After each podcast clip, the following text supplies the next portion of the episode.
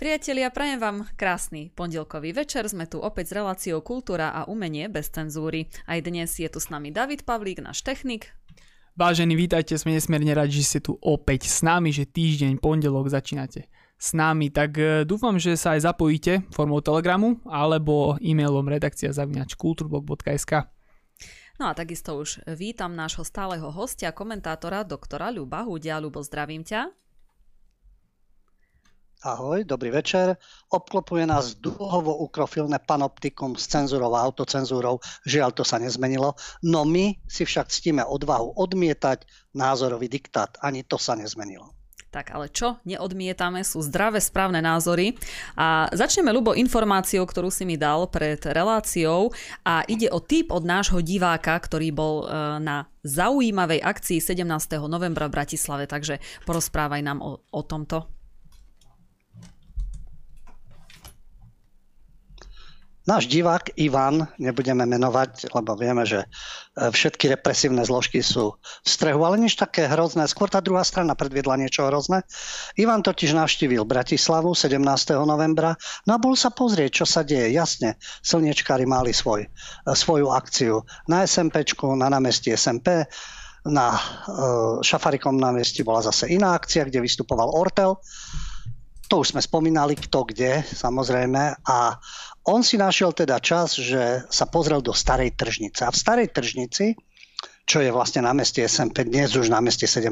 novembra, to už Valo zabezpečil, ten kúsok, ktorý tam je pred starou tržnicou, tam vošiel a neveril vlastným očiam. Jednak tam uh, Havran, no, um, Havran, ktorý je Uh, nič proti živočichom pochopiteľne, ale tento sionistický protislovenský štvač, ktorý je vo verejnoprávnej televízii aj za naše poplatky, čo sa týka koncesionárov, ale žiaľ a žiadna opozícia neexistuje. Takže tento Michal Havran tam mal rozhovor s ukrajinskou spisovateľkou.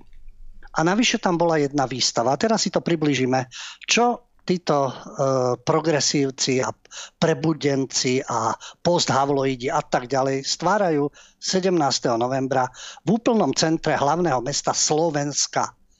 Tak v prvom rade Michal Havran bol súčasťou akcie Stredoevropské fórum, to bolo medzinárodné podujatie organizované neziskovou organizáciou Projekt Fórum a nadáciou Milana Šimečku. To sú ľudia, ktorí majú vždy malý vrelý vzťah e, k Slovensku. E, cieľom samozrejme tejto akcie bolo propagovať hodnoty demokracie, ľudských práv, tolerancie a solidarity. Fráza, ktorá sa tu už opakuje non-stop od 89.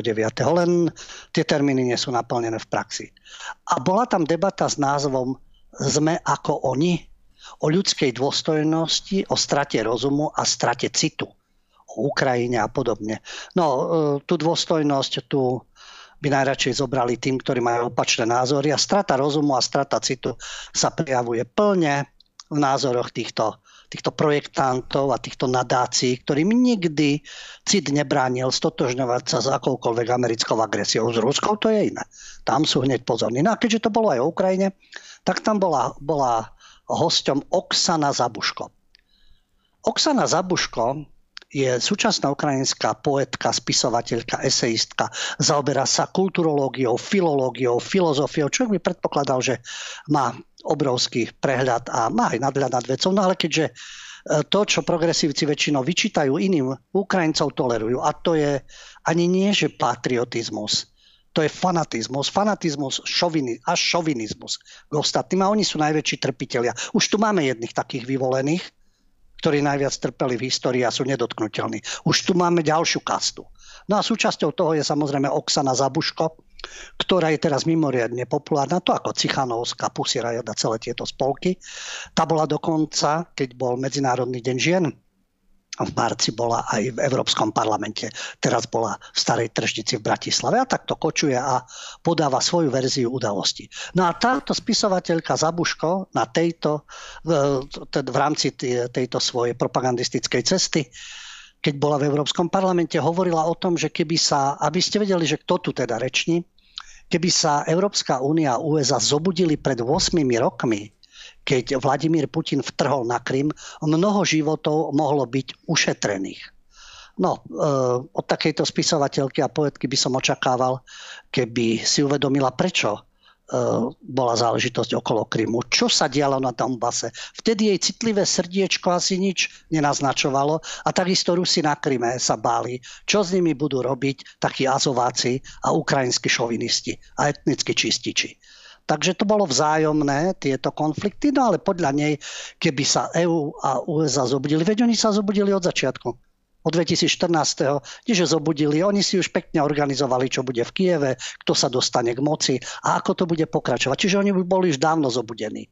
Len ako si Zabuško sa nezobudila, aby pochopila, čo sa tu hrá za hru. Životy by neboli ušetrené, pretože ten konflikt nastal a takisto ako ruský povstalci, takisto ukrajinskí šovinisti s etnickými čistkami, viď Odesa, názorný príklad, čo sa dialo, takže tam by životy neboli ušetrené. Jednoducho, tak bolo to nastavené na to násilie. Ona tvrdí, že nový Hitler bol pripravený začať tam, kde predchádzajúci skončil. Som, samozrejme, koho tým myslí, som tu, aby som vám ako spisovateľka, ktorá o jazyku niečo vie, to nepochybujeme, povedala, že toto je už vojna, nie iba lokálny konflikt. No samozrejme, Veď to vieme, že nie je lokálny konflikt. To je proxy vojna, zástupná vojna, ktorú vedie Pentagon, NATO, západná Európa proti Rusku od 90. rokov v mene totálneho víťazstva a požičali si na to Ukrajincov, ktorí sa im na to vďačne hodili. No a končilo to tým, ako nám Zabuško odkázala, že nebojte sa chrániť nebo nad tými, ktorí bojujú za oslobodenie Európy od strašidla novej totality. Ukrajina bojuje v prvom rade za svoje predstavy o etnicky čisto, čistom štáte, e, neoslobodzuje žiadnu Európu a novú totalitu pripravujú tým, tí aj, ktorí jednak to spustili všetko a ktorým Zabuško reční aj v rámci toho Európskeho parlamentu, aj v rámci tohto Havrana. A keby toho nebolo dosť, tak tam bola aj zaujímavá výstava v úvodzovkách, čo náš divák aj nafotil a poslal zábery. V starej tržnici totiž to vystavovala svoje skvosty Ivana Šáteková. To je e, výtvarnička, ktorá tvrdí, že keď bola ešte na vysokej škole, tak nebola rozľadený človek a nevnímala politickú situáciu. A postupne to začala považovať za nutnosť. Ako sa vyjadrila pre týždenník Týždeň Sionu od Hryba. A tam si to začala uvedomovať a správne si začala uvedomovať. Preto má tie výstavy a preto dostáva ceny rôzne od e, 2013. Pretože vie, na čo sa má zamerať. No a v rámci tohto zamerania e, sa jej terčom stalo v rámci výtvarného umenia. Ľudové piesne ju naštvali, predstavte si. Ľudové piesne, pretože tam sa spieva ako keby v každej. Vybrala si jednu skladbu, ktorou sa oháňa. Áno, je to tá skladba, kde e, chlap zoberie tri dubové kie a jednou mláti frajerku, jednou manželku, jednou deti, no e, pretože iné texty nie sú. No tak sú aj také žiaľ. Ja si myslím, že aj v iných kultúrach, aj v Európe nájdeme v rámci folklóru také silnejšie texty. No ju e, navnadil tento text, no a dopracovala sa k tomu, že u nás je domáce násilie, alkoholizmus, pijanské piesne, Uh, to je pravda. Tieto David, ja ťa poprosím, tak uh, ukážme aj názornú ukážku týchto skvostných diel. Áno. Uh-huh. Ja len chcem podotknúť, že áno, Nikto netvrdí, že takýmto veciam nedochádza. Ale k domácemu násiliu, alkoholizmu a pijanským piesňam nech sa pozrie do Škótska, nech sa pozrie do Írska, nech sa pozrie do Anglicka, nech sa pozrie kdekoľvek žiaľ, že to tak je, že sú takéto negatívne javy aj v rámci tej vyspelej európskej západnej kultúry a v rámci celej Európy. Áno, sú takéto negatívne javy. Žiaľ. Ale ona sa zamýšľa, kde sa to v nás berie, keďže u iných to neexistuje, pochopiteľne. No a vlastne tie politické témy začala už e, spracovať na škole a začala, ako ona tomu hovorí, rýpať do našej mentality. No do akej inej by sa odvážila. Veď toto je oceňované. Preto ma vystaví a preto týždeň je z nej takýto nadšený. Takže táto osôbka potom vystavuje obrazy, ktoré keď vidíte, kde chlap ťaha ženu za vrkoč a v ruke má fľašu, alebo kde pred farárom kľačia e, dvaja muži, jeden z nich hajluje, druhý doma bije ženu. Potom zase ženy, deti, muži hajlujú, lebo vidia nejaký, nejakú farebnú dvojicu. No a napokon tam chlap v kroji, v kroji samozrejme, e, vedie ako psa na úvodske s obojkom na krku, má teda zrejme jeho ženu, ktorá je takisto v kroji znovu, nič iné sa na vidieku nedeje, pochopiteľne. Nič iné vo folklóre nie je. Len toto je. Ako to je iba tieto javy, iné nie sú. Že sú negatívne javy, no veď sú. Ale ukáž, so veď našťastie sú ľudia, ktorí ukazujú aj kla- e, krásu folklóru, tradícií a podobne. A potom sú aj negatívne javy, takisto ako sú v iných národoch, v iných etnikách, v iných krajoch. No ale Šáteková si povedala, že toto je, toto treba fackať, no a tým pádom na 17. novembra, ako inak ukázať slovenský národ. Také na zamyslenie, nie je aj toto hanobenie národa? respektíve e, presvedčenia, pretože je tam len kostol. Ako keby dala mešitu, kde sa hlása nenávisť, alebo niektorí rabini v synagogách, čo hlásajú. Dobre, nie je to u nás, kde sa hlásajú tieto veci, hoci gojovia do synagóg nechodia, nemôžu, takže ťažko vedia, čo tam rabini rozprávajú dalo by sa čokoľvek, akúkoľvek problematiku, ale Šáteková to má dobre premyslené. Ona si uvedomila, ako sa má politicky orientovať. Takže slovenský vidiek, Slováci, kroje a to je teda to, do čoho ona potrebuje rýpať do mentality. No, takže toto bolo také skvostné umelecké vystúpenie ukrajinskej spisovateľky, ktorá je presvedčená o tom, že e, USA a EU už mali dávno zasiahnuť, asi mali jadrovo vymazať Rusko alebo čo. A potom by všade vládla Ukrajina a boli by šťastní a nikdy by sa nič nestalo. Nestalo by sa, keby sa neprepožičiali na zámery západu. No ale to to pani spisovateľka ťažko asi pochopí. Ja ju chápem, že má vzťah k svojmu štátu, to má každý, ale tiež by mala uvažovať v nejakých geopolitických súvislostiach. To však nemôžeme chcieť. No a Šátekova tam má jednoznačný cieľ, takže samozrejme, že v tomto prípade je v centre hlavného mesta a je v centre pozornosti. Hm.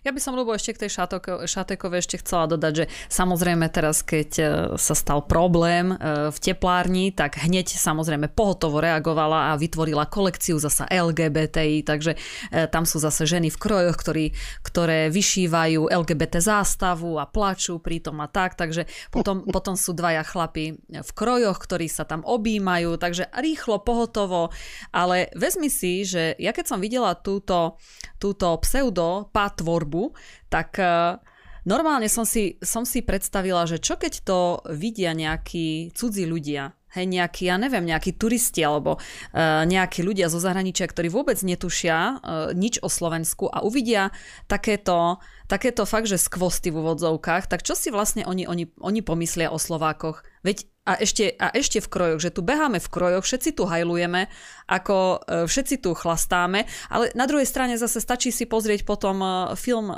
tejto Petri Polnišovej o tých Srboch, no tak tam sme boli všetci alkoholici, samozrejme. Takže keď si nejaký cudzinec pozrie nejakú novú slovenskú tvorbu, nové takéto umenie, tak bude mať úžasný obraz o Slovensku, o Slovákoch. Tu, tu v živote ani nikto nevkročí, lebo my tu budeme naozaj za nejakú nacistickú bandu alkoholikov behajúcich v krojoch, aspoň tak mi to príde.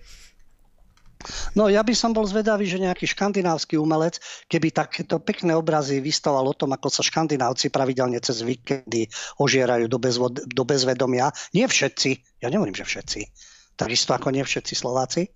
Chodia na tie lode však, kde si môžu dovoliť lacnejší alkohol, tam sa ožierajú tak, že sú pomaly v kome a je to taký národný kolorit. E, takže toto keby nejaký škandinávsky maliar a umelec prišiel ukázať, že vážený my takto v Škandinávii žijeme. Máme aj pekné veci samozrejme, aj pozitívne, okrem toho, že máme no-go zóny, kde sa už boja chodiť naši policajti a záchranári, no tak máme aj taký národný koníček, že e, a môže, mohol by ich dať do nejakých krojov a podobne.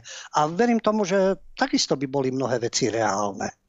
No, hm. ale to také obdoby šátekových a havranov, ja neviem, či to existuje niekde inde, v nejakých iných krajinách, lebo toto to, to niečo takéto, uh, ako, myslím si, že v tomto sme unikátni. Ja neviem, či nie celosveto, celosvetovo unikátni, že takéto umelecké kreatúry tu máme, ktoré špinia, uražajú, ponižujú, ale iných nesmieš, marginalizované menšiny, to by bolo hneď benie národa. Vieš si predstaviť, že by nejaká umelkyňa vystavila takéto obrazy a teraz by ukázala realitu cigánskych osad? Pijanstvo, toulen, incest, zabíjanie psov, bitky a tak ďalej. A to by bolo dehonestujúce. Aj také veci sa dejú. Na druhej strane je veľa šikovných indoslovákov, Rómov, cigánov, ktorí hrajú na husličkách, ktorí sú na vysokých školách, ktorí sú právnikmi, poslancami a tak ďalej. No ale potom sú aj iné obrázky v rámci osád však bijú učiteľov, nie, bol myslím nejaký prípad Smyžany, prišiel učiteľa mlatiť rodič, také spontánne, emocionálne však. Nakreslí Šateková, nakreslí realitu, ktorá je v cigánskych osadách, rómskych a tak ďalej. A kto vie, ako by sa na to niekto pozeral, či by nelietali trestné oznámenia. Ale na Slovákov, na Slovensku možno čokoľvek. No, prosím ťa, to by sa už europoslanec Polák hneď tu by začal. tu, už by tu no, boli presne, veľké, veľké delegácie z Bruselu, by tu zrazu prišli na čele s Nikolsonovou a už by tu plakali, aká je situácia zlá, ako zase všetkým ubližujeme. Však klasika. Ale keď už si spomenul teda tých našich uh, umelcov, tak dokonca máme aj uh, v týchto kruhoch rebelku. Sice trošku si pomýlila smer, ale najnovšie teraz Dena Studenková, stálica Slovenského národného divadla, po 44 rokoch odchádza. Tak prečo odchádza, Lubo? Nechcem byť zlý, samozrejme dáme sa vek neuvádza, povieme si ho potom, ale bol zverejnený v médiách, takže to by nebolo vzlom. To, čo si povedala teraz, Zdena Studenková, veď herečka výborná v Slovenskom národnom divadle končí a demonstratívne odchádza, pretože bol odvolaný generálny riaditeľ Drlička, a ona sa s tým nestotožňuje a preto odchádza. Dobre, ale teraz poďme k tomu, že aká mediálna kampaň sa jej robí, pretože zrazu je rebelka. A tu dochádzame k tomu. E, v 68 je rebelka. Pardon, že som ten vek povedal. Ono niektorí sú rebeli až keď už sú zabezpečení, už to majú všetko materiálne na dobrej úrovni, už im nič nehrozí a môžu vegetovať ešte aj z tučného dôchodku a z ďalších príležitostí. Aha, a vtedy už sa zrazu stávajú rebelmi, lebo dovtedy by žiadne obete neprinášali. Keď médiá hovoria o tom, že Zdena Studenková, talent jej nikto neberie, ale vždy mala jasné názory. Ja viem, niekoľkokrát aj hovorila o tom, ako e, cigánom sa nechce študovať, pracovať ako kradnú. Ešte cigánsky diabli sa do nej pustili, že aj Slováci v zahraničí kradnú. No tak vtedy Zdena bola uh, takzvané politicky nekorektná No ale potom sa to napravilo, pretože teraz sa o nej píše, že ona má jasné názory napriek tomu, že sa na ňu znesie vlna kritiky. A viete, v čom sú tie jasné názory? Vyjadrila svoj postoj v čase očkovania, áno, bola za covidové očkovanie a tvrdila, že to, čo sme boli očkovaní v detstve pred mnohými rokmi, to je to isté. Odborníčka na vakcíny. Odborníci tvrdia niečo iné, ako tie vakcíny nemajú tú celoživotnú trvanlivosť ako predtým, kiahne, osypky a podobné veci. No ale studenková vie viac o očkovaní. Takže COVID, covidiotka, takže to bol ten názor. A potom reagovala aj po tragédii na Zámockej, čiže zase LGBTI. E, takže to veľmi trpela, lebo jedno aj druhé, aj očkovanie, aj duhový fanatizmus, predsa systém podporuje a všeobecne sa to musí podporovať, inak si v tom prípade, ak tomu odporuješ, vtedy si skutočný rebel. Takže toto bolo také rebelánske, že ona prikyvuje, čo systém potrebuje. No a teraz najnovšie sa postavila za riaditeľa Drličku a vyjadrila sa, že to prijatie jeho rezignácie a ukončenie toho jeho pôsobenia v pozícii e, jej prinieslo rozčarovanie z politického vplyvu na výkon tejto funkcie. A preto stratila motiváciu, ktorá je pre jej prácu kľúčová. E, politický vplyv na výkon funkcie riaditeľa divadla Veď Zdenka hrala, pokiaľ sa nemýlim, aj zadom na jej vek, od 70. rokov. Takže kedy tam nebol ten politický vplyv? celé obdobie, keď vedúcu úlohu mala komunistická strana a rozhodovala, kto bude riaditeľom divadla, aké filmy sa budú nakrúcať, aké postavy sa budú propagovať a podobne. Vtedy Zdenka problém nemala z politického vplyvu na výkon funkcií umeleckých pracovníkov. No nie, lebo potom by nemohla hrať, neboli by honoráre, nebol by domček pod Slavínom a podobne. Takže vtedy politika nebola. Od Havloidných čas od 89. nie je politický vplyv. Vlády nerozhodujú, ministri kultúry nie sú, peniažky netečú vyvoleným, nedosadzujú sa správne figurky, ktoré pritakávajú a sú na tribúnach, lebo LGBTI, lebo slušní ľudia, však, lebo COVID a tak ďalej. A zrazu Zdenka sa zamyslela, že ach, ten politický vplyv, ten je tu od nepamäti. A bol. Hm. Ja Lubo, dúfam, že raz aj nebude Lubo, ale vieš, politickej sa, korektnosti. Lubo, ale vieš, ako sa hovoríš na funkcii rostlina, že to nebude mať vplyv. no, tak asi tak. No, tak eh, ako, vieš, ja by som povedal, že um, človek vlastne dozrieva rokmi, vekom, má nové skúsenosti, nové poznatky, zažil už niektorí vojny, niektorí revolúcie, prevraty, zmeny spoločenské, čiže už má bohaté skúsenosti.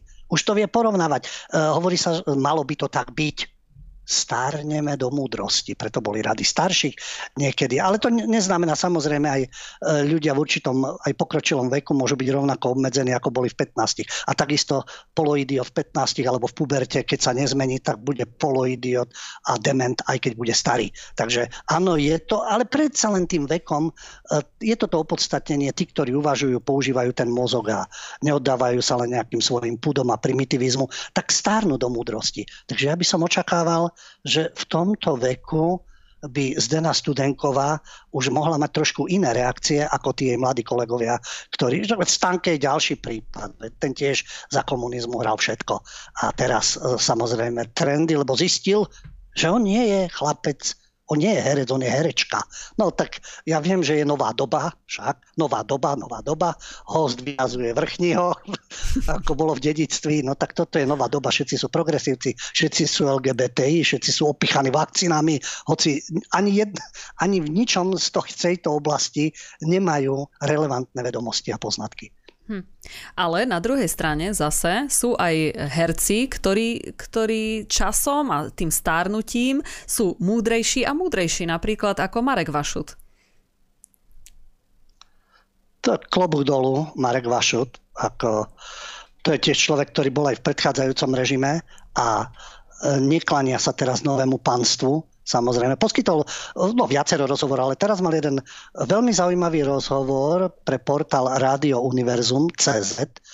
Je to rozsiahlý rozhovor, ale sú tam veľmi zaujímavé myšlienky na rozdiel od Studenkovej, na rozdiel od Kemku, na rozdiel od rôznych tých našich e, šašov, pozerov a pseudoumelcov, ktorí sú pravidelne stánke a spol ktorí sú pravidelne eh, na Fialová, ďalšia, na podiach. Marek Vašut má skúsenosti aj v zahraničných produkciách, aj v Spojených štátoch. A preto v tomto rozhovore, keď e, takisto bystrá redaktorka mu povedala, e, pozrite sa, vláda plánuje schváliť zákony, ktoré budú tvoje právo hovoriť to, čo iní nechcú počuť, tvoj názor, kriminalizovaný. On hovorí, áno, samozrejme. Je náš vynález, hovorí Marek Vašut. Veď to isté sa pripravuje v majáku slobody demokracie v Spojených štátoch. A i tam proti tomu nezávislé médiá, nie MSM mainstream media, bojujú a bijú na poplach. Je to priamo proti litere, ale aj duchu ústavy Spojených štátov. A deje sa to v rámci boja proti hypotetickej nenávisti, a spájajú sa tam korporácie, tzv. big tech, sociálne siete s vládou, aby rukou spoločnou určovali narratív vo verejnom priestore. To je presne to, o čom Orwell hovorí. Oni hovorili zo začiatku Orwellovi a Marek Vašuk, pozrite sa, tá Orwellovčina je tu. Je v tých Spojených štátoch, čo Šimečka nechce vidieť. On hovorí, že tú Orwellovčinu pripravujú alternatívci. Takže Marek Vašut hovorí, áno, je to to, čo je v Orwellovi. Že sloboda je otroctvo, vojna je mier. To je jednoducho dokonale. Veď to teraz žijeme. Nie tak brutálne, ako je to tam v Orvelovi, pretože ešte stále môžeme spolu hovoriť a nezoberie nás hneď myšlienková policia ministerstva lásky a pravdy. Aj my tu spolu ešte hovoríme, ja dúfam, že aj budeme hovoriť.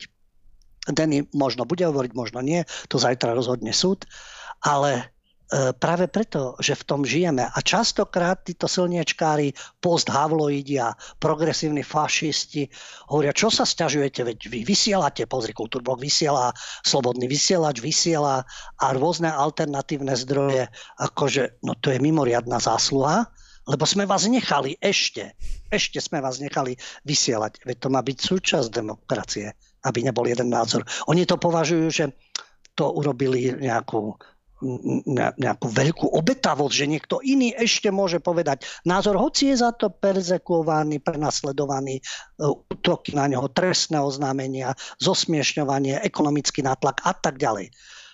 Takže v tomto zvažu to možno súhlasiť. Áno, nie je to ešte úplne ako Orwell. Oni sa chystajú stále viac na tú Orwellovčinu. A Mark Vaš v tom svojom prehľade pokračuje. Všetkým tým takzvaným bojovníkom za sociálnu spravodlivosť a všetkým tým wokeistom, to woke prebudený, chýba zmysel pre humor. A bolo to tak vždy. A on uvádza príklad meno Ruže od Umberta Eka zo stredoveku, je inkvizitor fanatik, ktorý chce vyškrtať všetko, všetko z kníh, kde sú veselé obrázky, pretože fanatici nemávajú zmysel pre humor. A tu sa k tomu dostávame. Oni majú zmysel pre humor, ale presne nasmerovaný. Nie humor z kohokoľvek, z čohokoľvek. Vieme, z Putina áno, z Čaputovej nie. Z Trumpa áno, z Bidena nie. Z eurokomisárov v žiadnom prípade z ministrov, ktorí, sú, ktorí sa strkajú na to do všelijakých možných priestorov, takisto nie. To je ich humor. Len tak na ukážku, keď humor, ktorý oni zase nemajú radi.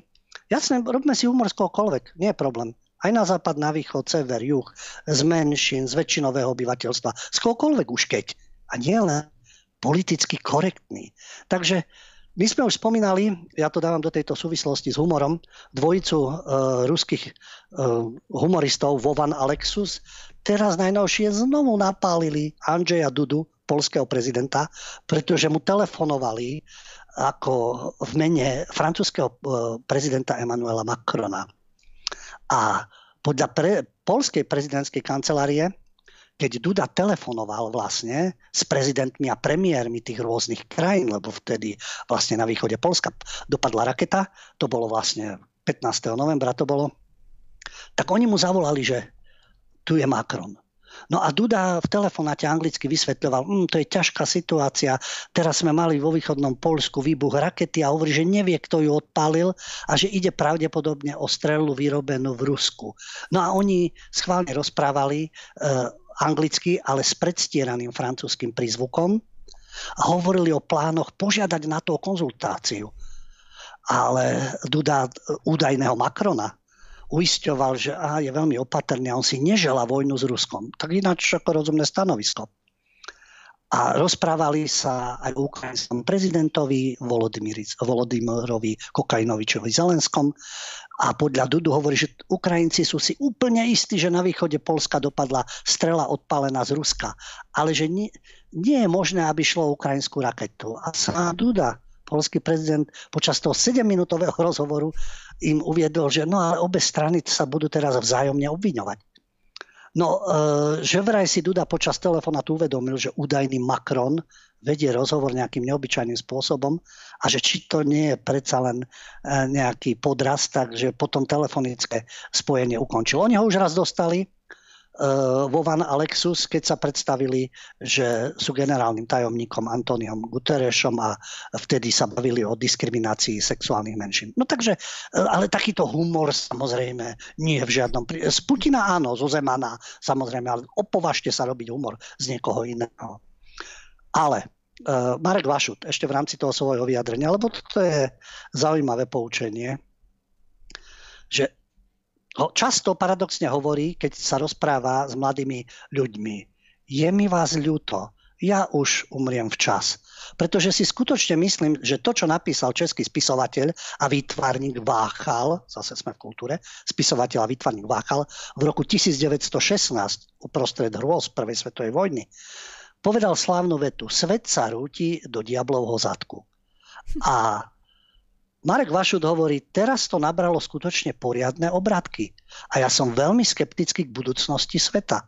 Myslím si, že nás nevyhnutne čaká elektronická totalita, o ktorej mimochodom hovorím vo svojom interviu v Mladom svete ešte s čierno-bielou obálkou, keď som sa vrátil z Ameriky, kde sa ma pýtali, čo si o Amerike myslím. To bolo v roku 1993. A vtedy som povedal, že blahobyt a show business robí z masy dobre ovládateľné stado, pretože im dáva lacné jedlo, lacné oblečenie a všade dostupnú zábavu. Ale počkajte, aha, v dnešnej dobe, keď Amerike fandíme, to by mohlo znieť v úvodzovkách protištátne. Sam vašu takto. A potom dodáva, a v tom mladom svete z roku 90 hovorím, že je mi to úplne jedno. taký som tam získal pocit, že takýmto masám sa dobre vládne. Chlieb a hry, lacné oblečenie, lacné jedlo, všade prítomná televízna zábava. Je pravda, že teraz už predsa len tie ceny vystupujú, ale veď vidíte, keď je tzv. čierny piatok, pozrite sa, keď sa otvorí nejaký reťazec alebo nejaký supermarket, invázia. Takže áno, ľudia majú ešte na to, na to jedlo, oblečenie lepší, na tie dovolenky, no lepší materiálne zazobanejší. A zábavu máme od rána do večera na tých televíznych kanalizáciách. Takže Marek Vašut, čo odhalil v 93. to sa teraz naplňa. No kde by sa nad tým v Slovenskom národnom divadle zamysleli? To by bolo pre nich príliš náročné. No, presne tak. Keby kvôli tomu odišla stud- studenková, že je skeptická, že vidí, kde sa to rúti, no tak nepoviem, ale tak...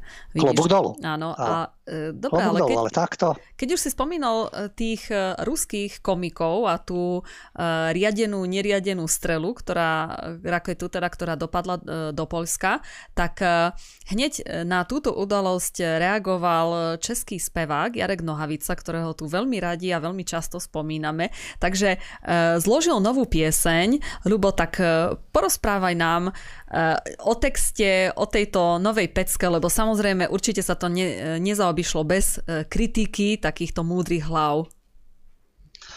Áno, Jarek Nohavica je vďačným terčom teraz, pretože no.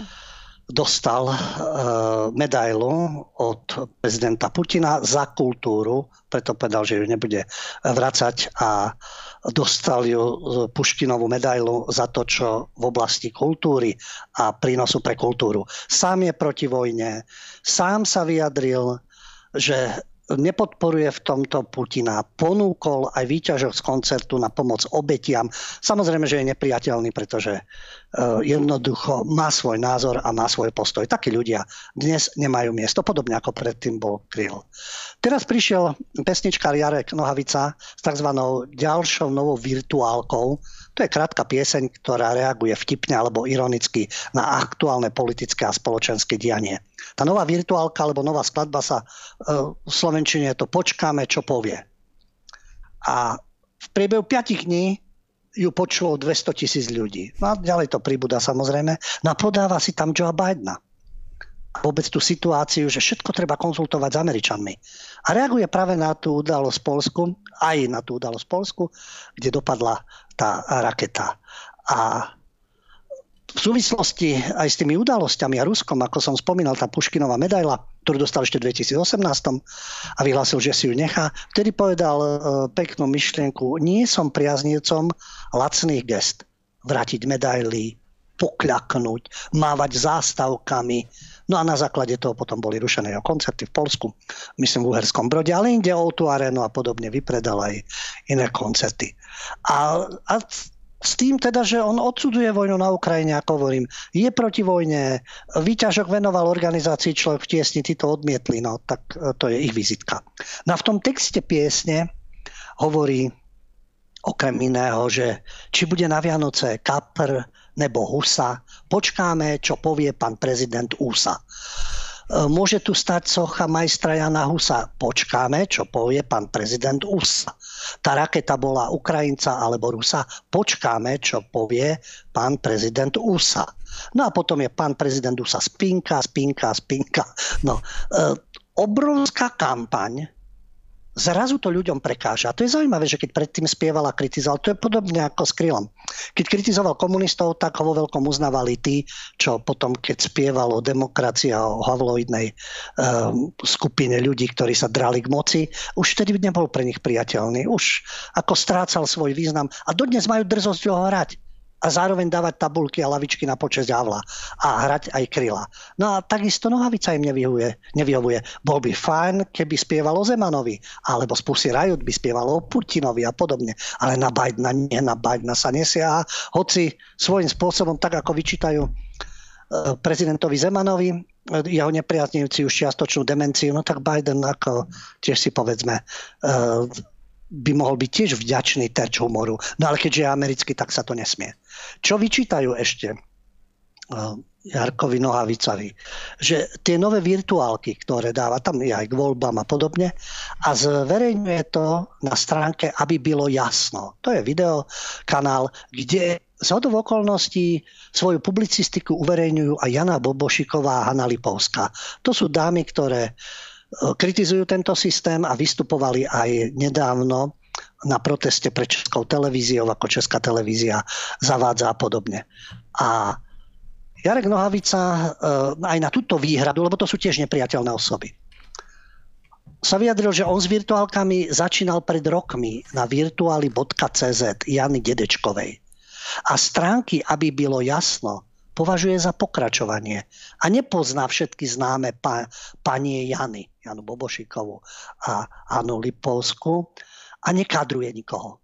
No, tak to je rozdiel uh, medzi ním a progresivistami. A v tých virtuálkach Nohavica toto je, uh, počkáme čo americký prezident, ale on sa vyjadruje aj k budúcim prezidentským voľbám v Českej republike, k ekonomickej situácii, k aktuálnym záležitostiam. A väčšina poslucháčov, keď reagovala na túto pieseň, aby na tom YouTube kanáli, aby bolo jasno, ho ocenili. Ho ocenili a práve preto píšu, že to vystihuje situáciu, v akom postavení je Česká republika. Hmm. Dobre, ale každopádne musím povedať, že Nohavica je jeden z mála umelcov, ktorí veľmi rýchlo, veľmi aktuálne reagujú na, na veci, ktoré sa dejú a ešte veľmi trefne. Takže som veľmi rada, že ho tu môžeme stále spomínať. Dobre, dajme si teraz krátku prestávku a potom by sme sa vrhli na našu hlavnú tému. Tak sme späť po prestávke, no a čaká nás už hlavná téma, ktorou je progresivizmus, progresívna propaganda, woke kultúra alebo skôr pakultúra, no a osobnosti, ktoré sa k tomu vyjadrili. Takže začneme asi miliardárom Elonom Muskom. Lubo, máš slovo? Elon Musk, spomínali sme ho. Je zaujímavé, že predtým, keď sa venoval rôznym svojim projektom, e, tak nebola proti nemu taká kampaň, ako je teraz momentálne v súvislosti so sociálnou sieťou Twitter. Pretože si dovolil povedať, že na Twitteri môže byť hocikto, aj Trump môže byť, aj senátorka Greenová, ktorá má svoje názory, aké má. A ktokoľvek dal hlasovať aj ľuďom na Twitteri, no a všetci sa boja, aj tam teraz budú nenávisné prejavy. A jasne, že si to môže dovoliť, pretože je miliardár a je v tomto nezávislý. Ale už mu idú absolútne po krku a snažia sa ho ekonomicky zničiť. Nemôžu právne, nemôžu finančne. Tá úbohosť, ktorá sa prejavuje náplno a takisto aj či na Twitteri alebo inde sa môžeme pozrieť, je množstvo stupidity a rôznych informácií, ale to je o ľuďoch, čomu chcete veriť alebo kým sa obklopíte. Ale hovoríme o kultúre. A to je práve tá woke kultúra. Ako Elon Musk to správne napísal, že to je woke vírus. Pretože podľa neho progresivisti vedú svet do záhuby. A ten woke vírus prenikol do zábavy a tlačí civilizáciu smerom k samovražde. To napísal na svojom Twitteri. On dlhodobo kritizuje ten prúd, ako sa tomu hovorí, že bdelá myseľ, všetko kritizujete, všetko zavrhujete, prinášate nejaký progres a všetko, čo bolo doteraz a e, či to boli predstaviteľia v úmení, všetko sa kritizuje a tá bdelá myseľ a ste prebudení a dávate pozor a podobne, dbá na korektnosť a údajnú spravodlivosť v otázkach menšín. A Musk sa e, na svojom Twitterovom e, účte sa pýtal publika, čo si myslia o kultúrnej vojne. Čiže to je konflikt medzi rôznymi skupinami, ktoré sa snažia v spoločnosti presadiť svoje hodnoty a praktiky. Niečo, pre niečo ste absolútne a odstavení, ale oni si budú hovoriť, že oni sú demokrati a slušní ľudia a sú za slobodu prejavu a podobne. A Musk, neviem o tom, že by bol príslušný SS, lebo jedine to by, alebo že by počas uh, druhej svetovej vojny pracoval v nejakom koncentračnom tábore, alebo viedol ultrapravicovú skupinu, alebo organizoval demonstrácie nejaké s násilnými prejavmi v záujme nejakej rasy. Nie. Len si uvedomil, že toto už prekračuje všetky hranice, čo stvárajú progresivisti a fakt ničia našu civilizáciu. A je to kultúrna vojna, keď jedna skupina ľudí so svojím názorom vnúcuje všetko tým ostatným. A jeden z anonimných účtov mu na to odpovedal, Myslím si, že pravica musí začať financovať viac umelcov, filmárov a spisovateľov namiesto politického akčného výboru. Bez lodí nevyhrajete námornú vojnu a bez akejkoľvek kultúry nemôžete vyhrať kultúrnu vojnu. Reagovali sme príliš dlho. Čas prejsť do protiútoku. Aj to sú ľudia, ktorí nie sú havranoidi, všelijaké šátekové a podobne. Potrebujeme aj umelcov, filmárov, spisovateľov, nie všelijakých bebiakov a podobne, ktorí propagujú svoje hodnoty, ale nech si ich majú, ale nech ich nevnúcujú ostatným. Takže je čas prejsť do protiútoku a je čas financovať aj iný duch umenia. No a na odpoveď teda Musk reagoval, že on sa sám síce k pravici nehlási, ale súhlasí s tým, čo mu napísal dotyčný. Ako uvedol, nie som konvenčne ani pravica, ani ľavica. Súhlasím s vašim názorom. Vogue vírus prenikol do zábavy a tlačí civilizáciu k samovražde. Musí existovať protipríbeh. Presne tak? Keď starej tržnici tam Šatekova vystavuje svoje blúdy, musí byť nejaká iná výstava. Takisto v hlavnom meste a takisto na zodpovedajúcom priestore. No ale keď tu kultúra, e, umenie a tak ďalej, veď o tom to, čo Zdenka povedala, že je aj politický vplyv, veď takisto to je politický vplyv. Keď tam Valo sedí znovu zvolený, progresivista a post-havloid, no tak tí ľudia rozhodujú, kam smerujú peniaze do kultúry, primátori v samozpráve a tak ďalej v rámci župy, ako ho budú propagovať. Veď o tom to je, to spolu súvisí. A Elon Musk sa už dlhodobo vymedzuje e, proti ideológii woke, ktorú hlása, e, je to definované ako progresívna ľavica. Ľavica, pravica, to sú progresívni fašisti, neoliberálni fašisti. Hm. Lubo, môžem a ešte ťa preruším, oni, trošku, ti, trošku ti do toho skočím, lebo uh, to, je, to, je vždycky, to je vždy tento, ten istý scénar, lebo ja takisto súhlasím s tým divákom, teda, alebo s tým anonymným uh, sledovateľom, ktorý, ktorý to napísal, že pravica musí dávať viac peňazí umelcom, ale to je stále na, e, narazí kosa na kameň, pretože odkiaľ, hej. Uh, pretože, tak ako si povedal ty, o peniazoch rozhodujú samozrejme progresívci, ľavica, no a my, ako keďže nie sme liberáli, tak my sa zase nemáme kam dostať. Ako my, keby, keby, sa, keby to bolo spravodlivé, že dobre, e, ja neviem, ministerstvo kultúry rozdá e, zo 100 miliónov 50 dá lavici, 50 dá pravici, no tak môžeme niečo, niečo robiť. Tak už by sme sedeli v trochu inom štúdiu dnes a takisto už by sme natáčali iné filmy a iné divadla by sme, by sme určite pripravovali. Len je to veľmi ťažký boj, lebo je to nerovný boj a to je, na tom, to je na tom najhoršie, pretože ja sa veľakrát stretávam s ľuďmi, ktorí, ktorí v podstate hovoria to isté. No tak správte, urobte, natočte film, ja neviem, urobte nejaké predstavenia, urobte. No tak ale z čoho, hej? Ako to by sme potom nerobili Uh, ja neviem, zbierku, aby nám prispeli diváci, aby sme uh, dokázali viesť vôbec to málo, čo máme. Takže ono je to veľmi ťažké, keď ten boj je veľmi, veľmi nerovný. Oni majú 99% financí a my máme to 1%, ktoré si musíme v podstate sami nájsť. Takže tak, Ľubo. Dobre, môžeš pokračovať? Oni si to ošetria však aj výpalným, čo sú koncesionárske poplatky a musí živiť vedenie RTVS, ktoré má tieto presne vo predstavy a podľa toho dáva relácie, filmy, dokumenty a diskusie. A platíme si to žiaľ všetci, lebo musíme, tak keď nemusíme, tak sa musí človek súdiť a naťahovať a podobne. A jasne, mož, e, ako si aj naznačila, veď tak fungujú alternatívne médiá v podstate na princípe crowdfundingu, ako my Slováci vraviame, čiže sa zbierajú peniažky a tí, ktorí majú o to záujem, tak na to prispievajú alebo na tie jednotlivé projekty.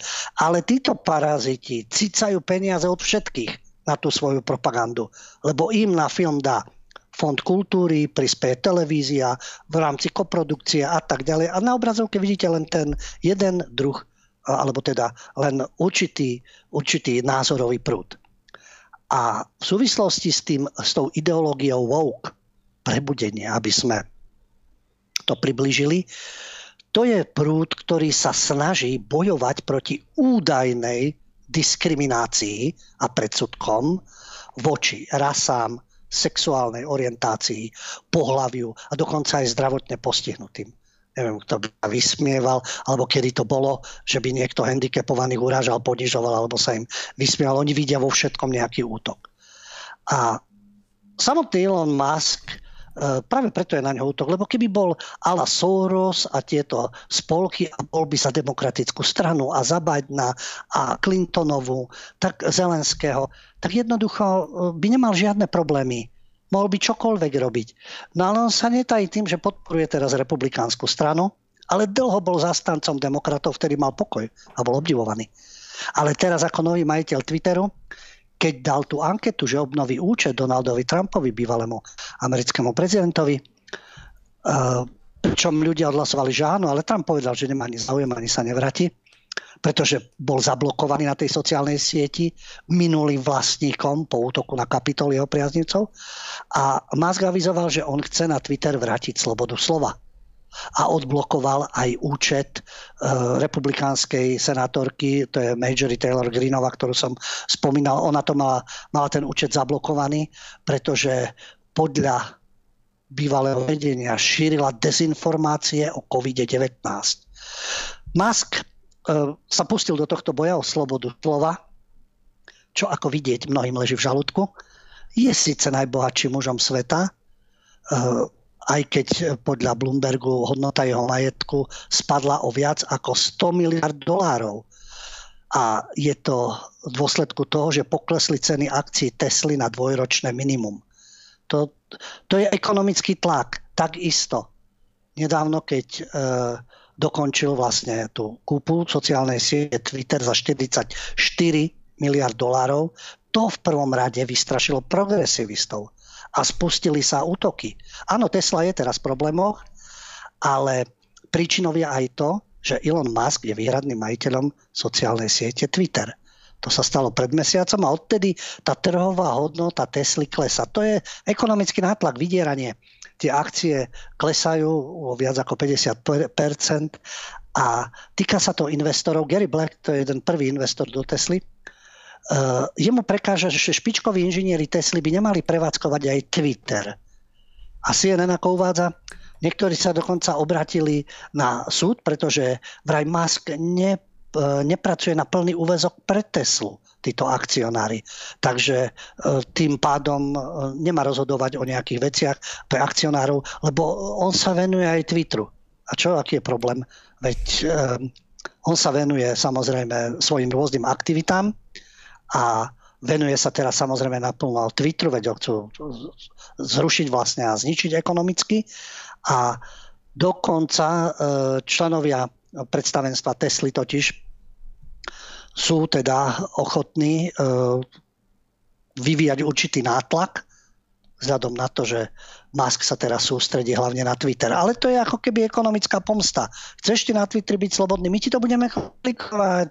My ti budeme komplikovať inzerenti na Twitteri, my ti budeme komplikovať situáciu v Tesle, budeme tlačiť na akcionárov a podobne. Takže toto je práve ten, ten nátlak e, šikovný, ekonomický, ako ťa zničiť, hoci si miliardár, ale budeme ti dávať také rany, aby ťa to prešlo, že dávaš ti nejaký priestor slobode. A nehovorím o tom, čo uh, už bolo v, aspoň v dvoch reláciách spomínané, a to je sociálna sieť Mastodon, ktorá je tu už niekoľko rokov. A keď si pozriete prehľad tlače domácej alebo zahraničnej, pravidelne celý týždeň články o tom, aký je Mastodon fantastický, ako tam treba prejsť, ako Twitter a Musk budú dávať priestor nejakým šialeným teroristom a fanatikom a klamstvám, lebo na iných sociálnych sieťach je úplná idylka.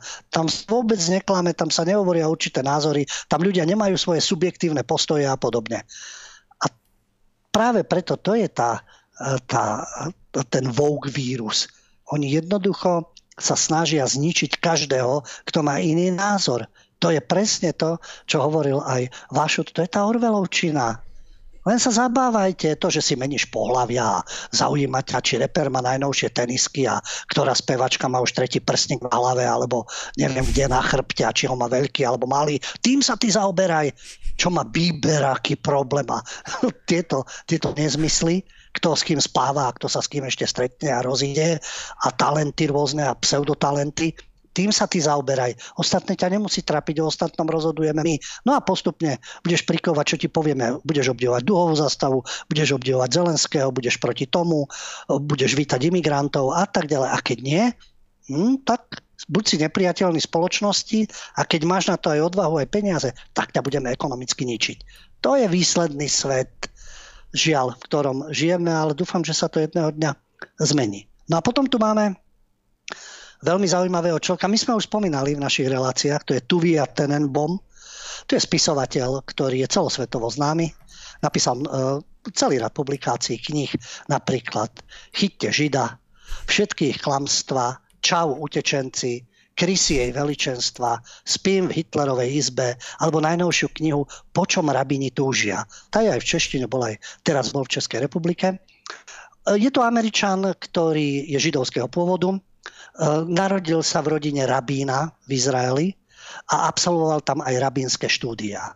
Ale je to úplne otvorený človek, ktorý hovorí na rovinu o všetkom a toho nebudú spomínať naši miestni sionisti, naši progresívci. Tak práve preto ho spomeňme.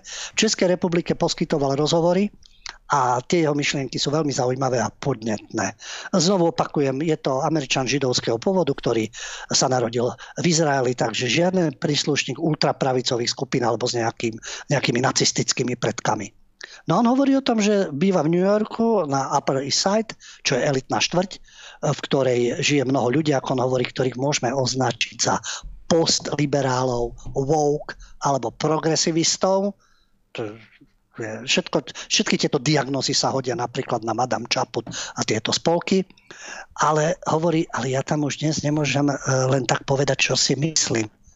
A nemôžem ani robiť, čo by som e, teraz v tej chvíli chcel že keď sa napríklad budete v New Yorku pozerať na ženu od brady dole, budete považovaní za uchyla.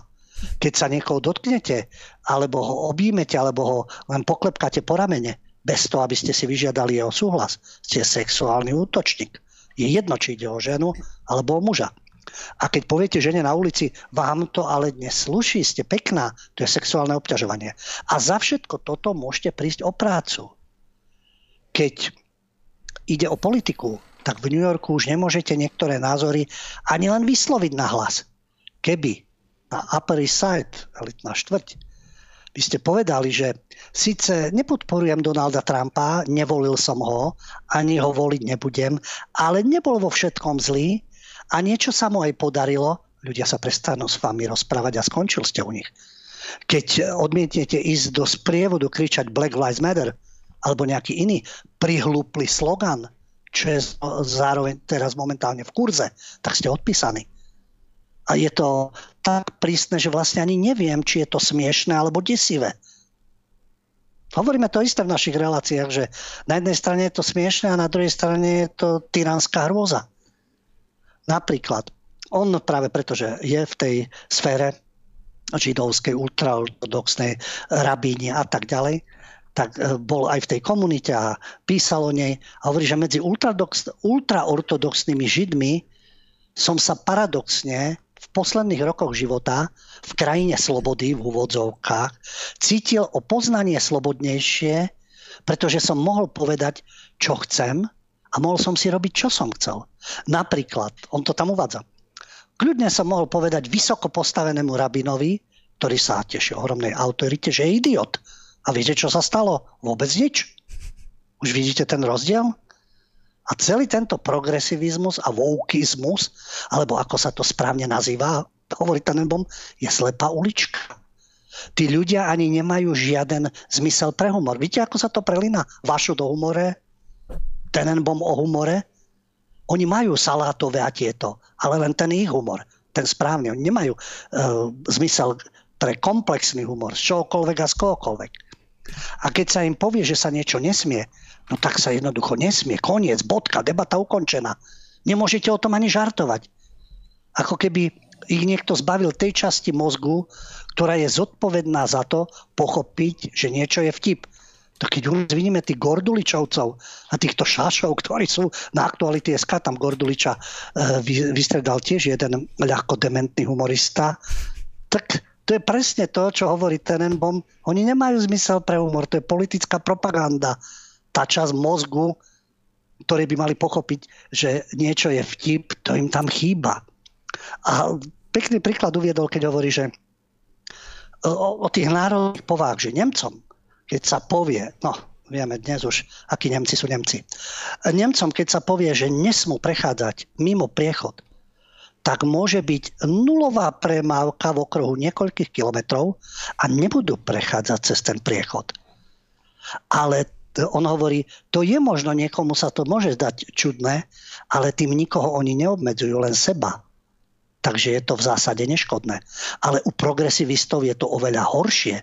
Tí majú pevne stanovené, čo môžu povedať, čo musia hovoriť a čo nesmú hovoriť. A vnúcujú to všetkým naokolo. Oni sú uh, ešte vie, horšie ako sekta, lebo sekta má tie svoje pravidla, tie dodržiava, žije si v tom svojom okruhu a tak ďalej, či niekoho presvedčí alebo nie.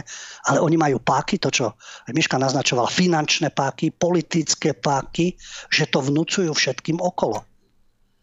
A vyjadroval sa teda eh, v jednom z tých rozhovorov v Českej republike, napríklad aj eh, pre parlamentné listy. A v súvislosti s to, čo tu prežívame, tá ukrofilia, propaganda, to, čo píšu médiá. On človek, ktorý je z New Yorku, alebo z New Yorku a precestoval svet a je v tej správnej skupine ľudí, ale je otvorený, priamy, hovorí, ja nie som na žiadnej strane, ani na tej ukrajinskej, ani ruskej. Ja mám rád ľudí z oboch týchto štátov a písal som o nich. A myslím si, že tá vojna sa vedie medzi východom a západom medzi východnými a západnými hodnotami, medzi progresívnym svetom západu a nacionálnym východom. Je to vojna medzi západnou Európou a Amerikou a Ruskom na druhej strane. A hovorí si, a sme my západáci alebo západniari lepší ako Rusi? Tenenbaum hovorí, nie sme. Všetci vieme, čo západná Európa a USA robili do konca druhej svetovej vojny stále bojovali. Vieme, čo sa dialo v Afganistane, v Líbii či v Iraku. Sme najväčšími vývozcami ľudských práv, pritom ich najviac neužívame. S takýmto názorom by som sa mohol dostať do veľkých problémov. Hovorí, a napríklad mu to poviem. A komu sa to nepáči, tak mi môže poboskať, viete čo, zadnú časť tela.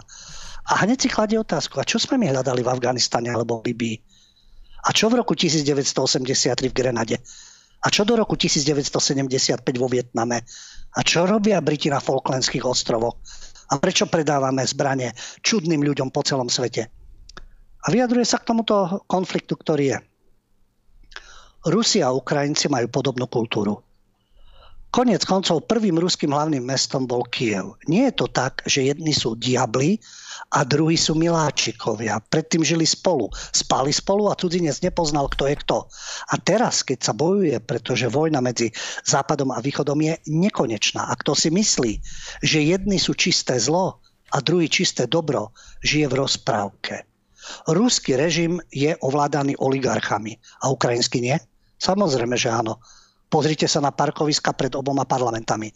Pred oboma stoja luxusné auta, pretože z oligarchov na oboch stranách sa stali politici. Hovorí o Rusku. Ruský režim hovorí má len jednu personu, ktorá rozhoduje a to je Putin. A je treba povedať, že Putin židovskej komunite v Rusku vychádza v ústrety. Vybudoval synagógy, židovské inštitúcie nemajú vážnejšie problémy. Putin sa snaží udržiavať s Izraelom dobré vzťahy a nič antisemického som ho nepočul povedať. Bol som v Rusku niekoľko mesiacov predtým, než vojna začala. A hovorí o tom, ako letel do Ruska, eh, kde eh, v podstate získal nové skúsenosti a že všetko, čo vieme o Rusoch, máme z médií. Podľa, a tu sa k tomu dostávame, to je jak Šatekova. Tenenbaum hovorí, podľa médií sú Rusi ožraní, podvodníci, krvilačné bešty a tak ďalej. A ja som napísal 6 tisíc slov o tom, akí sú perfektní. Samozrejme, že sme v kultúre. On mal iné skúsenosti, že sa zamiloval do Rusov. Však nie vše. Áno, sú medzi nimi takisto aj v každom národe. Sú tam aj doslova zvery, psychopati, sadisti, e, alkoholici, násilníci a sú aj iní ľudia. Takisto ako medzi Ukrajincami. Že u nás počúvame o Rusoch len negatívne a o Ukrajincoch len pozitívne. Ale vráťme sa ku kultúre. Keď ten hovorí, že navštívil ruské divadlo. Nevie rusky. Mal tlmočníka. Ale e, to, čo zažil v tom divadle, hovorí, že ja som sledoval predstavenie a bol som fascinovaný. Nie, ja to hovorím Tenenbaum, keby sa nejaký progresivista zrazu napojil. Rozumel som úplne všetko z toho, čo herci na pódiu hrali. Nikdy som nevidel tak presné a expresívne divadlo. Sedel som ako primrazený. Vždy som si myslel, že britské divadlo je najlepšie. V moskovskom divadle som videl ešte niečo lepšie. Nikdy nič a tak nedostalo. Úžasné. A potom hovorím, mám historku s ruskými policajtmi. Snežilo, ja som si fajčil pred domom, zrazu som sa pošmykol a spadol som. Zrazu sa objavilo policajné auto a vodič na mňa kričal, či nepotrebujem pomoc. A ja som povedal po anglicky, neďakujem. Hovorí, dostal špeciálne vízum ako židovský poradca do Ruska. A všetci mu hovorili, nebav sa s nikým vykopnúť ťa za hranice, lebo nemáš novinársky preukaz. A ten vám hovorí, hodiny. Spovedal som, koho chcel a nič sa nestalo. Mal som dokonca dovorený rozhovor e, s hovorkyňou ministerstva zahraničných vecí Marii Zacharovou, ale oneskoril som sa. Vo Veľkom divadle v Moskve som mal rozhovor s jednou prima balerinou a k tomu normálne došlo. A keď dostal otázku, a vy ste nikdy neverili západným novinárom, a on to je pravda. Neverím ľuďom, čo sedia v kancelárii a z internetu opisujú správy. Verím tomu, čo vidím tam, kam prídem. Keď chcem napísať reportážnu knihu o ľuďoch, musím s nimi po určitú dobu teda s nimi žiť. Už neverím ničomu, čo si v novinách prečítam. New York Times, Washington Post, Fox News, CNN, dokonca ani Die Zeit, pre ktorých píšem. On píše pre nemecký Die Zeit neverím nikomu a ničomu. Nie všetci, ale väčšina novinárov píše len to, čo si myslí, že sa bude ich editorom páčiť. To nie je novinárčina, ale je to dnešná novinárska realita. A na otázku, a čomu teda veríte? A on hovorí tomu, čo vidím. Osobne môžem mnohokrát dokázať, že som bol na miestach, odkiaľ píšem reportáže alebo reportážne knihy. Tam som bol a všetko to môžem doložiť fotografiami. Ja doplním, že áno, e, veď aj tieto naše hlavné informačné kanály tam majú reportérov. Jasné, z českej televízie tam boli Martin Dorazin a podobne, ten ma vždy dorazí, keď začne hovoriť o Ukrajine. Alebo naši e, novinári zo slovenskej televízie. A takisto boli a na Kryme a boli na Ukrajine a Harkotova, ktorá píše v aktualitách. A v slovenskom rozhlase, darmo, že sú tam hovoria niečo iné. Oni hovoria len ukrajinskú verziu. Či je to podľa toho, ako hovorí Tenenbom, že píšu, píšu len to, čo si myslia, že sa editorom bude páčiť. Lebo keby niečo iné, tak majú problém. Nebude miestečko, nebude plat, nebude kariéra. Ja viem, všetci majú pôžičky, hypotéky, treba to splácať, treba mať nejaké zamestnanie. Pochopiteľne. No ale tá žurnalistika, neviem, to je stále tá otázka, či sú oni o tom presvedčení, čo píšu, a prečo nepíšu aj o druhej strane, alebo majú ten zážitok, že fakt, že tí Ukrajinci sú láskaví, milí, obetaví a Rusi sú ožraní beštia, násilníci a len táto verzia je. E, takto to podávajú tí novinári, ktorí sú tam na mieste, ktorí sa odtiaľ hlásia a preto ako, čo si o tom skutočne myslieť? Ja sa nečudujem, čo hovorí Tenenbaum Neverím nikomu. Neverím ani New York Times, ani CNN, ani DICA, ja by som povedal ani ČT, ani RTVS a podobne. Takisto otrocky nemusím veriť alternatíve. Nie každý má možnosť ísť samozrejme priamo na tie miesta, ale o tom by mali byť novinári, že práve preto majú tú prácu, aby sprostredkovali ľuďom reálne informácie a nielen skreslenú určitú formu propagandy. Ehm, ešte ten Tenenbaumovi, keď hovoril o tom Tenenbaum, že to, čo teraz žijeme, že pravidla ultraortodoxných židov sú proti tomu len smiešne pravidlá oproti tomu, čo vytvára súčasná západná spoločnosť. Princípy ultraortodoxných, ktoré sú veľmi prísne.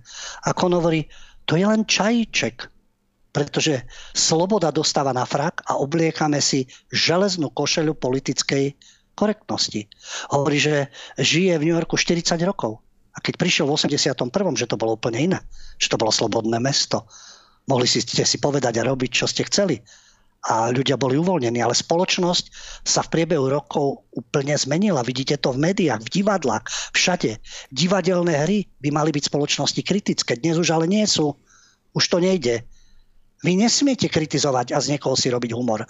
On sám skončil, mal židovské divadlo v New Yorku. V New Yorku a hovorí, že na tých predstaveniach poukazovali na problémy spoločnosti, robili si humor aj zo Židov. A teraz by nikto na to neprišiel a nezohnal by ani nejakých hercov. Hovorí, že New York je v tomto ohľade mŕtvy. Žijeme v kontrolovanej spoločnosti, ktorá sa približuje k najčiernejším orvelovským nočným moram. Pozrite, zase je to tu. Tenenbaum v 81. prišiel do New Yorku, vidí ten vývoj, aký je. Marek Vašu, ktorý tam bol v 93. a prišiel a hovoria o Orvelovčine. A tuto Šimečkovci sa budú oháňať ako minule, ale to už bolo dávnejšie, ale v relácii Havranovej sa tam Šimečka starší oháňal Orvelom, že to, to, to, to pripravujú títo totalitaristi a títo Putinovi agenti a títo alternatívci a konšpirátori. Ono je to naopak. Ten jeho zbožňovaný York toto pripravuje. Teda nie Tenenbaum a bežní ľudia, ale tí, ktorí sú pri moci. To im pripravuje Brusel. A vidí to aj Vašut a vidí to aj Tenenbaum. Túto Orvelovčinu. A to nie sú obmedzenci, ktorí nikde neboli nepoznajú jazyky, sú nevzdelaní a tak ďalej, lebo neštudovali správny humanitný smer, nejakú rodovú problematiku a podobne. A na záver teda e, na tú otázku, a kto teda uťahuje tie skrutky tej slobode myslenia a vyjadrovania? A ten Enbom odpoveda spoločnosť sama sebe. Na vine sú hlavne demokrati, pretože v USA kontrolujú odvetvia verejného života, hlavne kultúru. Pri kultúre, bavíme sa o kultúre. Konzervatívci nikdy neboli silní v divadle, filme či literatúre. Tí sú dobrí vo financiách, náboženstve. Ale keď ste americký konzervatívec, pošlete dieťa študovať ekonomiku alebo právo. Keď ste ľavičia či liberál, tak vám neprekáža, že vaše dieťa bude umelcom alebo filozofom. Ale z Ameriky sa stala liberálna diktatúra. Na Broadway už nenájdete nič zaujímavé. Samá nuda. V New York Times ste kedysi našli stránky liberálnejšie, aj konzervatívnejšie. Teraz sú tam všetci progresívni. Ľudia s rovnakými názormi a s rovnakou železnou košeľou debatujú spolu. Všetci hovoria to isté. To je to, to ako keby sme pozerali českú televíziu alebo slovenskú televíziu, okrem toho, keď zavolajú politikov, jeden musí byť z opozície, jeden z vlády. Ale pokiaľ je nejaká problematika, hovoria to isté majú tú istú košielku s tými istými názormi a opakujú ako papagáje to isté. Ak, no v tomto je úžasný ten globálny svet však. To isté sa deje v New York Times, to isté sa deje na Broadway, to isté sa deje v amerických médiách, rovnako ako v Čechách a na Slovensku. Ale je to tragédia. No veru, ja by som ešte k tej téme, Lubo, už keď teda hovoríme o liberalizme a neoliberalizme, tak by som uh, dodala taký citát, ktorý som našla v jednej zaujímavej knihe. Uh, klasický liberál rozmýšľa tak, že nesúhlasím s tebou, ale urobím všetko preto, aby si mohol svoj názor slobodne hlásať. Ale progresívny neoliberál hovorí, nesúhlasím s tebou a chcem, aby tvoj názor bol trestne stíhateľný a ty si prišiel o prácu a skončil vo vezení. No a našla som to v knihe, ukážem teraz divákom. Je to od istého Ľuba Hudia, obklúčený, ob, obklúčený idiotmi. Je to taký začínajúci spisovateľ, možno ho poznáš, Ľubo. Mohol by si, odporúčam ti túto knižku určite. Určite, lebo to je presne táto kniha k tejto téme, ktorú sme teraz rozoberali. Takže Určite každému odporúčam, aby ste si počas dlhých zim, zimných večerov prečítali aj túto knihu. A my si teraz dáme krátku prestávku a potom sa pozrieme na vaše otázky. Tak sme späť po krátkej prestávočke. No a pozerám teda Telegram aj maily, zatiaľ teda ste nedali žiadnu otázku, čo nám až tak veľmi nevadí, lebo máme veľmi veľa ďalších tém, ale samozrejme dáme, dáme prednosť každej vašej otázke, ak vás niečo zaujíma, najlepšie teda samozrejme z kultúry, keďže riešime tieto veci. Ale ľubo mňa by zaujímalo, teda keď máme chvíľku priestoru a času, uh, neviem, či si počul, my tu stále hovoríme o cancel culture a tých uh, rôznych hrôzostrašných novinkách, ktoré sa dejú e, v rozprávkach aj vo filmoch, ale počul si teraz takú novinku, že Sherlock Holmes by mal byť nejaký transrodový? Už bol najvyšší čas, veď e, títo woke fanatici a progresívni fašisti už, e, povedal by som, znásilnili pomaly každú rozprávku a každú postavu. Transrodovo ju znásilnili. No a teraz už znásilňujú aj Sherlocka Holmesa, pretože má byť nový seriál a Holmesa bude hrať transrodová herečka Eddie Izardová. Izard. No, tak oni neprechyľujú, takže ova nie, Eddie Izard. To bol e, pred uh, dvoma rokmi ešte chlap, ale teraz sa identifikuje ako žena. Takže transrodová herečka Eddie Izard a bude to vraj Sherlock Holmes. No, už tu uh, jedna perverzita bola. Pretože tí, ktorí majú radi uh, romány Art, Conana Doyla a Sherlocka Holmesa. Ja som, ja som tiež ešte v 70 rokoch čítal, no veď vtedy nebol Netflix ani HBO Go, ani v televíznom vysielaní neboli takéto veci, takže som ho čítal, no Sherlock Holmes bol Sherlock Holmes, nebol ani ten táto. Ten bol, hej, ale táto nebol.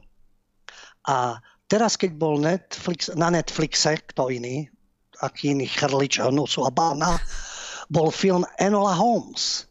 A v rámci tohto filmu tam bol Moriarty, ten, proti ktorému bojuje Holmes, tak to bola e, černošská žena. Moriarty bol černoška. A detektívov parťák, doktor Watson, bol Int. Čo by nie, však. Arthur Conan Doyle asi robí vývrtky v hrobe, ale Arthur Conan Doyle má správcov svojej pozostalosti. A tí žalovali Netflix. Že si vymysleli príbeh o Holmesovej sestre, Enola Holmes, a tam je Moriarty, teda Černoška, Watson je Int, no vlastne porušili autorské práva. Ale budúci rok autorské práva na značku Sherlock Holmes padnú. A to chce využiť ďalší britská produkčná spoločnosť Starlings Entertainment, ktorá pripravuje seriál Sherlockova dcéra a ten seriál bude o dievčati menom Amélia, ktorá cestuje z New Yorku do Londýna a aby dokázala, že je biologická dcera slavného detektíva a zdedila po ňom geniálne schopnosti. A britský mail online práve odhalil, že teraz sa rokuje s transrodovou herečkou Eddie Zardovou, 60-ročná, ktorá bude on, dnes ona, on, ona, bude hrať Sherlocka Holmesa. Ešte sa nevie, že či tohto detektíva bude hrať ako muža alebo ako transženu. No ale vzhľadom na to, že aká je situácia s autorskými právami, tak filmári majú voľnú ruku. Môžu z neho urobiť čokoľvek. E, Eddie Izzard bol muž, Coping. A potom sa rozhodol, že je žena pred dvoma rokmi. A rozhodol sa, že e, aby ho označovali a oslovovali ženským zámenom. Ona. Eddie Izardová. No a nestačí, samozrejme, že sa pohráva so svojím pohľavím, zrazu 58-ročný zistil, čak ja už nie som chlap, ja už som žena. Nestačí, že bude przniť Sherlocka Holmesa, ešte chce ísť aj do politiky. Teraz pred mesiacom uh, on, ona, ono začalo kampaň za zvolenie do parlamentu, bude kandidovať za lejbristov, pochopiteľne, ktorých dlhodobo aj podporuje a vyhlasuje, že mieni vyhlásiť vojnu konzervatívcom. To je vždy také slušné. Však keď konzervatívci alebo pravicovo, no nemám rád to slovo pravicovo, ale patrioti, konzervatívci, identitári a podobne vyhlásia, že povedieme vojnu s liberálmi, že aj to je fašistické, to je také agresívne, to svedčí o tom, aký majú prístup. Ale oni, či je to Black Lives Matter, či sú to ekoidioti alebo ultraľavicová scéna, anarchisti, tí môžu aj kladivami mlatiť človeka a zabíjať, ale to je také progresívne, také pokrokové. Oni môžu viesť vojnu. Ale keď im odpoviete rovnako e, ich prostriedkami, no tak to je fašizmus, samozrejme. Takže aj e, ten, ten táto chce viesť vojnu proti konzervatívcom. No, tak bohužiaľ vidíte, kultúra, politika, ako sa to vzájomne prelína a ešte uh, hľadanie vlastného pohľavia. Aj nikdy nie je neskoro. Vidíte, aj uh, pomaly v dôchodkovom veku sa môžete rozhodnúť, že ja som už niekto iný. Hmm. Lebo to ani nehovor radšej nahlas, že kultúra a politika sa prelínajú, lebo teraz bude masový odchod z SND po studenkovej, pôjdu ďalšie ešte. Jasné, samozrejme.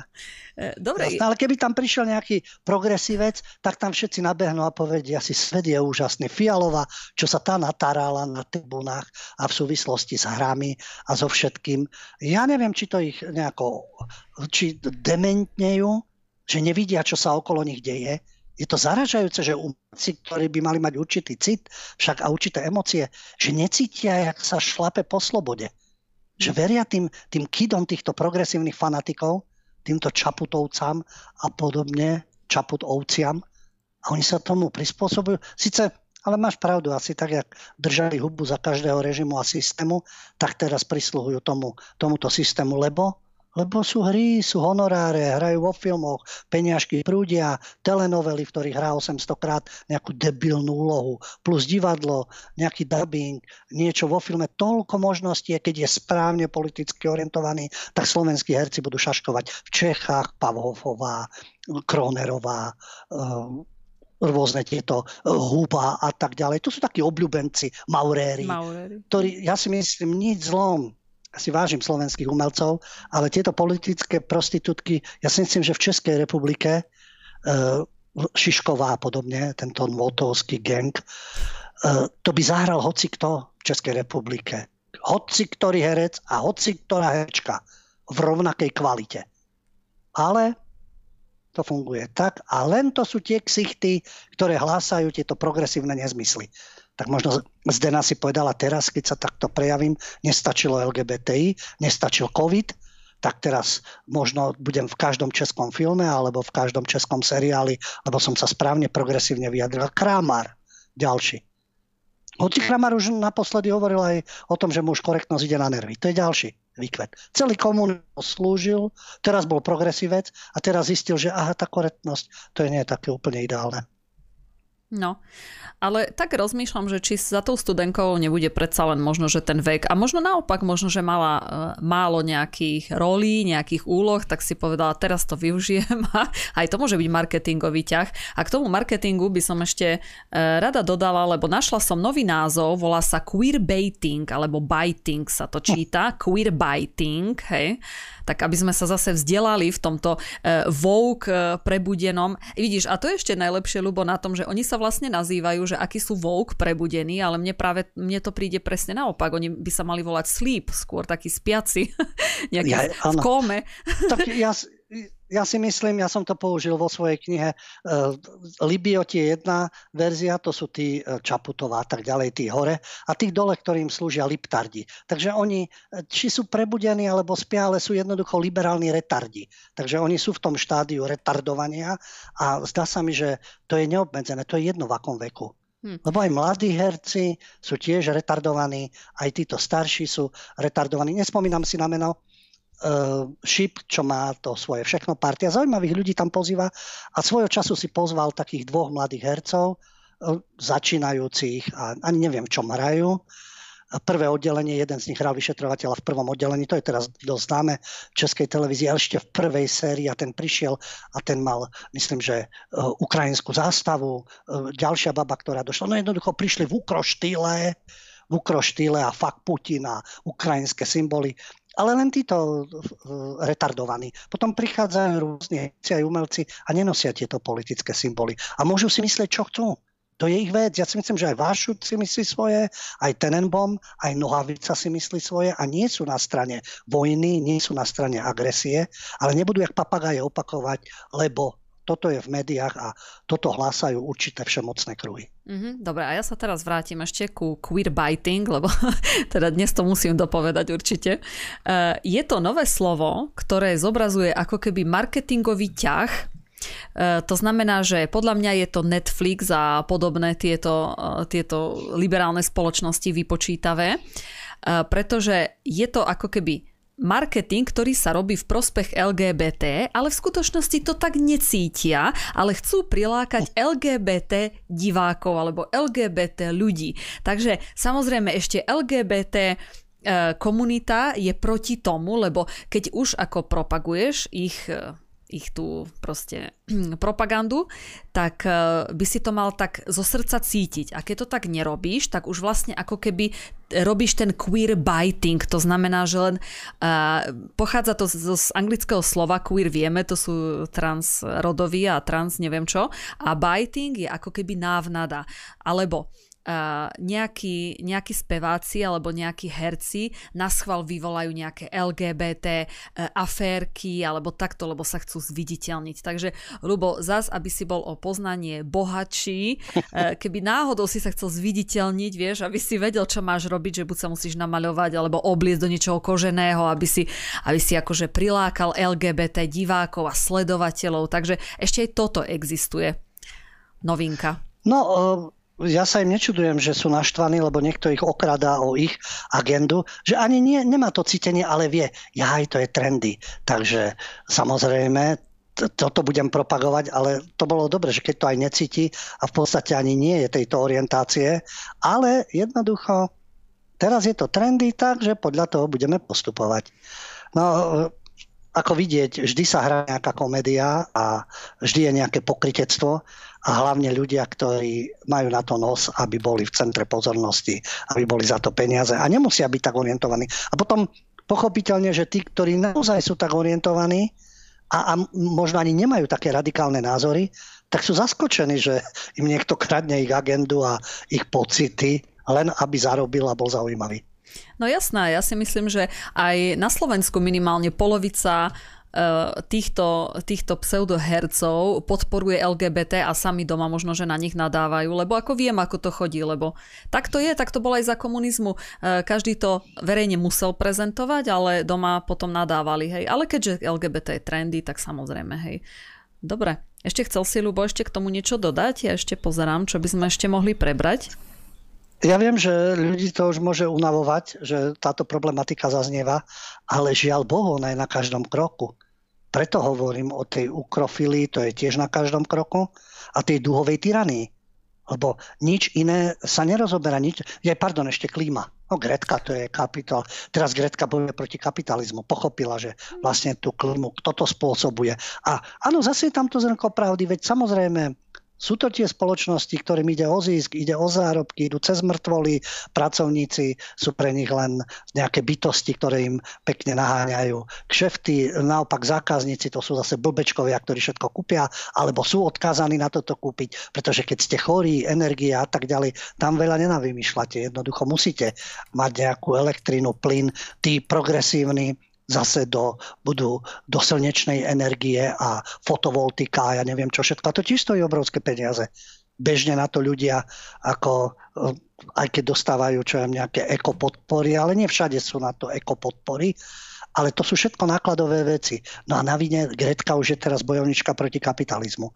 S klímy, ona bojovala samozrejme za záchranu planety, teraz bojuje proti kapitalizmu, ale ako hovorím, všetko to má zrnko opodstatenia treba sa starať o zem a životné prostredie a treba reagovať na zmeny, ale to, čo je reálne a čo je v mojich silách a nie pýtať všetkým a tvariť sa, že ja som spasiteľ. Áno, kapitalizmus je taký, aký, ale Gretka je v prvom rade autistka, takže mala by riešiť tento problém a potom môže riešiť klímu a kapitalizmus a v podstate takisto je len bábkou médií a to im vyhovuje, lebo naháňa im mladých ľudí do tých sfér, kde ich neohrozujú. Lebo tam si môžu o klíme kričať a o mese si môžu kričať, ale systém ako taký neohrozujú.